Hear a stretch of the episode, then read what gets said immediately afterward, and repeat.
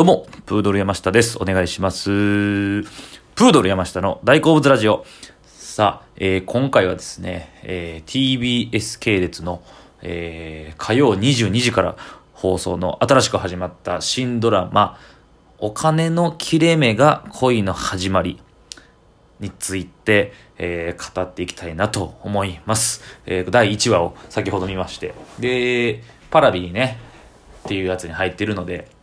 TBS 系列の番組とかドラマ見れるんですよね。なので TBS がすごいですよね、今。バラエティにしても、えー、ドラマにしても結構盛り上げてはるというか、人気ドラマ。だから今やってる半沢直樹もそうですし、僕がこの間見てたミュー404もそうですし、見てなかったんですけども、すごい人気やった。あの、今回ね、人気あったの、私の家政婦、渚さんとか、もう全部 TBS なんですよね。で、今回始まったこちらなんですけども、主演が松岡真優さんと、えー、残念ながらね、お亡くなりになられた、えー、三浦春馬さん。で、この三浦春馬さんの遺作として今回放送が決まってですね、で、撮影の途中にね、えー、亡くなられたので、急遽、えー変更して、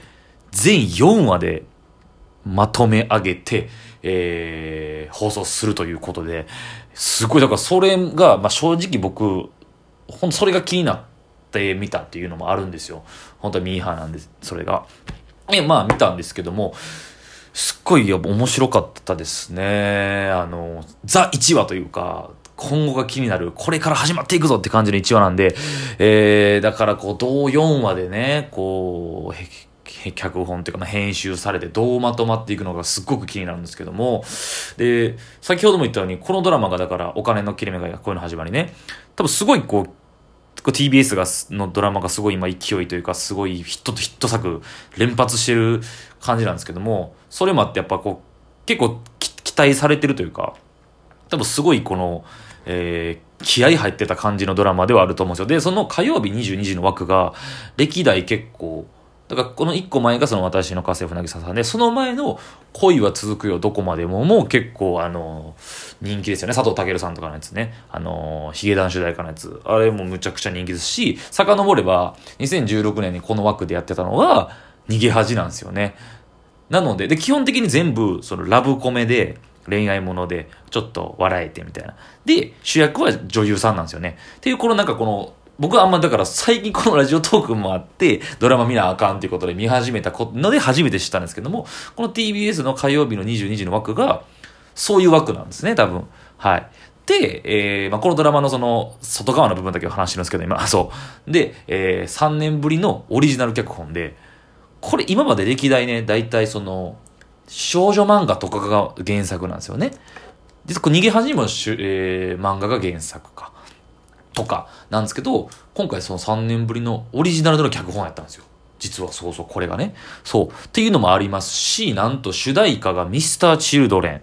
ミスチルなんですよ。ターンオーバーっていう主題歌で、なんとミスチルが TBS ドラマの主題歌を書き下ろしするのは16年ぶり、2004年以来のことなんですけども、わかります ?2004 年、16年前の TBS のドラマといえばあれですよ、皆さん。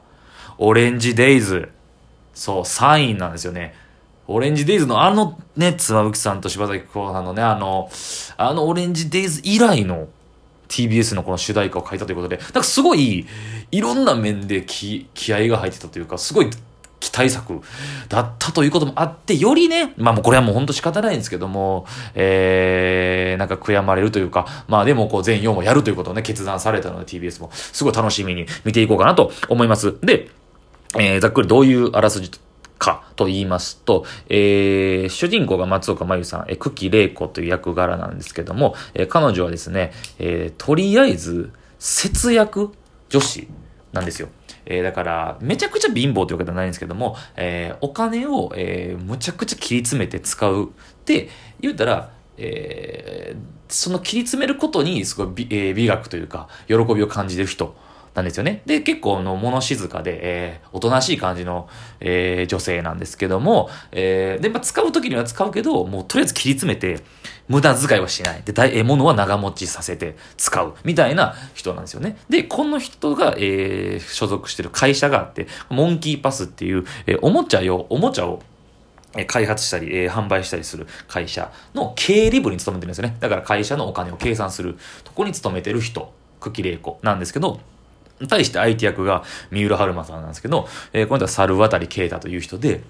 これは逆の、全く真逆の正反対の人間で、えー、まあ、このモンキーパスっていう会社のね、社長の息子なんですよ。で、こいつは、もう昔からお金に苦労したことがない、生まれもつき金持ちの、えー、男の人なんですけど、まあ、いわゆる金を無駄遣いしまくるという、浪費男子なわけですよね。この二人、節約女子と浪費男子っていうもう全く真逆の二人が、えー、これからまあ恋愛というか、に発展していくみたいな話なんですよね。そう。で、まあその、リッチマン・プア・ウーマンとか、対照的に昔ドラマありましたけど、とは違う感じですよね。だからまあ、えー、金持ちと貧乏、ただそこを描くだけじゃなくて、その恋愛だけじゃなくて、価値観の違いっていうのを真逆の価値観の違いってところ結構テーマになってんのかなと。そう。で、この二人が惹かれ合っていくんでしょうね。で、メイル・ハルマさん、そのサウル・アタリ・ケータは、えー、金遣いが荒い。ということで、で、あの、父親が草刈正雄さんなんですけど、社長がね、社長が、えー、厳しい人なんですよね。だからその甘やかすわけじゃなくて、お母さんが甘やかす木村みどり子さんなんですけど、甘やかす人で。で、お父さんは、えー、養子で社長になった人で、すごい実力主義なんで、その息子の金遣い荒いこととか仕事できるかととに対してはすごい厳しい人なんですよね。で、でもまあ、その三浦春馬さんが、えー、社えー、猿渡啓太が、えー、その、そういう社長、父親を見返したいっていう思いもあって、それじゃあ私が教育します。お金の使い方を。みたいな感じで始まっていくっていう第一章やったんですよね、基本的には。そう。そうなんですよ。で、えー、まあすごい二人の感じがすごい、掛け合いとかがすごいいいなっていう感じで。で、まあその家を追い出されて、家賃も親に払ってもらってるんで、まあ言ったらバカ息子なわけですよ。で、家を追い出されて、えー、松岡真優さん、えー、久喜玲子の主人公の、えー、実家が鎌倉で民宿みたいになってて、そこに転がり込んで共同生活を始めていくという、まあ始まりなんですよね。そうそうそう。いや、面白かったですね。はい。で、他にもいろいろ役柄があって。で、これ、アインシュタインさんが二人とも出演されてるんですよね。えー、稲田さんが、その同じ経理部の、えー、同僚の人。で、で、この経理部にはファーストサマーウイカーさんとかもいてて、そうそう、その辺が、えー、で、部長がね、ここの部長があのね、半沢直樹のね、今回の、えー、あの、東京セントラル証券の時に出た嫌な役の、あのー、嫌なあのね、裏切るやつ、情報売るやつ、白髪の、ちょっと名前わかんないですけど、あの人でしたね。そうそうそうそう。この TBS やなっていう感じなんですけど。で、で、アインシュタインのゆずるさんは、えー、企画開発部みたいな感じで、閉じて出てきたんですけど、その時絡んでた、この人もう一人、えー、キーパーソンで、おそらくこれ、後々三角関係になるんじゃないかなと思うんですけど、北村匠さん、俳優の、この人結構今売れてはるというか出てはるみたいですね。ディッシュっていう、えーボえー、ダンスボーカルバンドグループみたいなところにも所属してはる、この俳優としても結構活躍されてる北村匠海さんが出てて、これで営業部に勤めてて、えー、この人は、えー、家が貧乏なんですよね。で、価値観としては、その主人公の松岡真由さんと会うんですよ。で、この人すごく、えー、家が貧乏で苦労してる人。だけど仕事はできる、まあ言ったら営業部のエースみたいな感じなんですよね。この、だから三浦春馬、松岡真由、北村匠のこの3人でこうなんかありそうな気はするかなといった感じですかね。はい。で、また全然違うところの役どころで、えー、テレビでも大人気のみたいな、イケメン公認会計士っていう役柄で、三浦翔平さんが出てるんですけどね。これだから僕、だから他に共演してるやつあんま知らないんですけど、三浦春馬、三浦翔平って言ったら、極戦っすよね。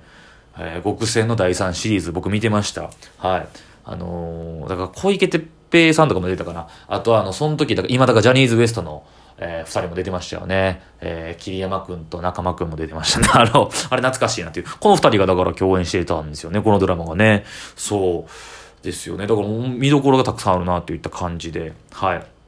で、このドラマが何を描いているかとかってもあると思うんですけど、えー、で、結局ね、最後のシーン、まあこれまあ第1話やから別に、で、そんなまあ、えー、まあ別に言ってもいいと思うんですけど、えー、その、結構切り詰めて切り詰めて節約女子と、えー、を美徳としてる、その松岡真優さん、久喜玲子は、最後ね、その、自分の推しがいるんですよ。で、そのイケメン公認会計士の三浦翔平さんのファンで、そこでファンでめちゃくちゃね、グッズとか、えっと、差し入れとかをめちゃくちゃ惜しげもなく渡すんですよね。あっこがなんかその、今のその女子の、推しになんかお金を使うというか、えー、自分は切り詰めて推しにお金を使うってとことかも描いてるのかなと思いましたし、あと、えー、僕すごい、だからめっちゃ、僕も感じたのが、えー、その、北村匠海さんのね、えー、がちょっと、仕事はできるけど家が貧しいんですよ。で、家の工場がちょっと傾いててみたいなんで、で、お金もいるし。で、えー、奨学金とかもね、あるって、僕も奨学金借りてんすよ、これね。なんか一言じゃないな、みたいな。そうそう。だから、もう20代とか、まあ社会に出て、えー、そういったね、お金に苦労するっていうとこの、えー、社会のそういうとこ、若者のとこも、ちょっと描いてんのかな、と思いましたね。うん、なんか一言じゃないなっていう、わかるわって感じで。僕も未だに払ってますからね、毎月ちゃんと。大学の奨学金。まあだからこの人それぞれね、まあそこを描いてるんですよ。生まれも、生まれとか育ちが違うから。そこを、だから金持ちのやつを憎たらしいとか別に思わないんですけども、えー、でもなんかこの、やっぱね、そのお金をちょっと大事にするっていうか、その、立場が似てる人の方が分かり合える気がしますね、僕も。普段。えー、そういう同じ境遇の人の方が。とか思って、自分に照らし合わせてみたりとかしましたね。はい。で、やっぱ改めて、まあこの話、ドラマの話なんですけど、まあ三浦春馬さんが素晴らしい俳優さんやったなと思いましたね、すごい。で、すごいバカ息子なんですよ。で、その、ちょっとまあ正直、いや、そんなやつおるかや、みたいな、思ったりするんですよ。その、ちょっとなんかふざけたりとか、どうしたなとかってこう、ちょっとこう、コミカルな演技もあるんですけど、この人やっぱすごいなと思ったのが、その逆のシリアスな方の演技。だから真剣なトーンで話す時の演技のこのギャップが、あ、やっぱすげえな。こっちがあるから、なんか両方見てられるというか、そのなんかちょっと真面目な話する時のあのシリアスにグッとトーンが下がるとこの、あの演技っていうのがやっぱすげえな。なんかすごいやっぱ業界内とかでの評価がすごい高い俳優さんやったなって思いましたね。はい。ということで、来週も楽しみやなといった感じですね。このドラマ。はい。今回はお金の切れ目が恋の始まりの第1話について話しました。ありがとうございました。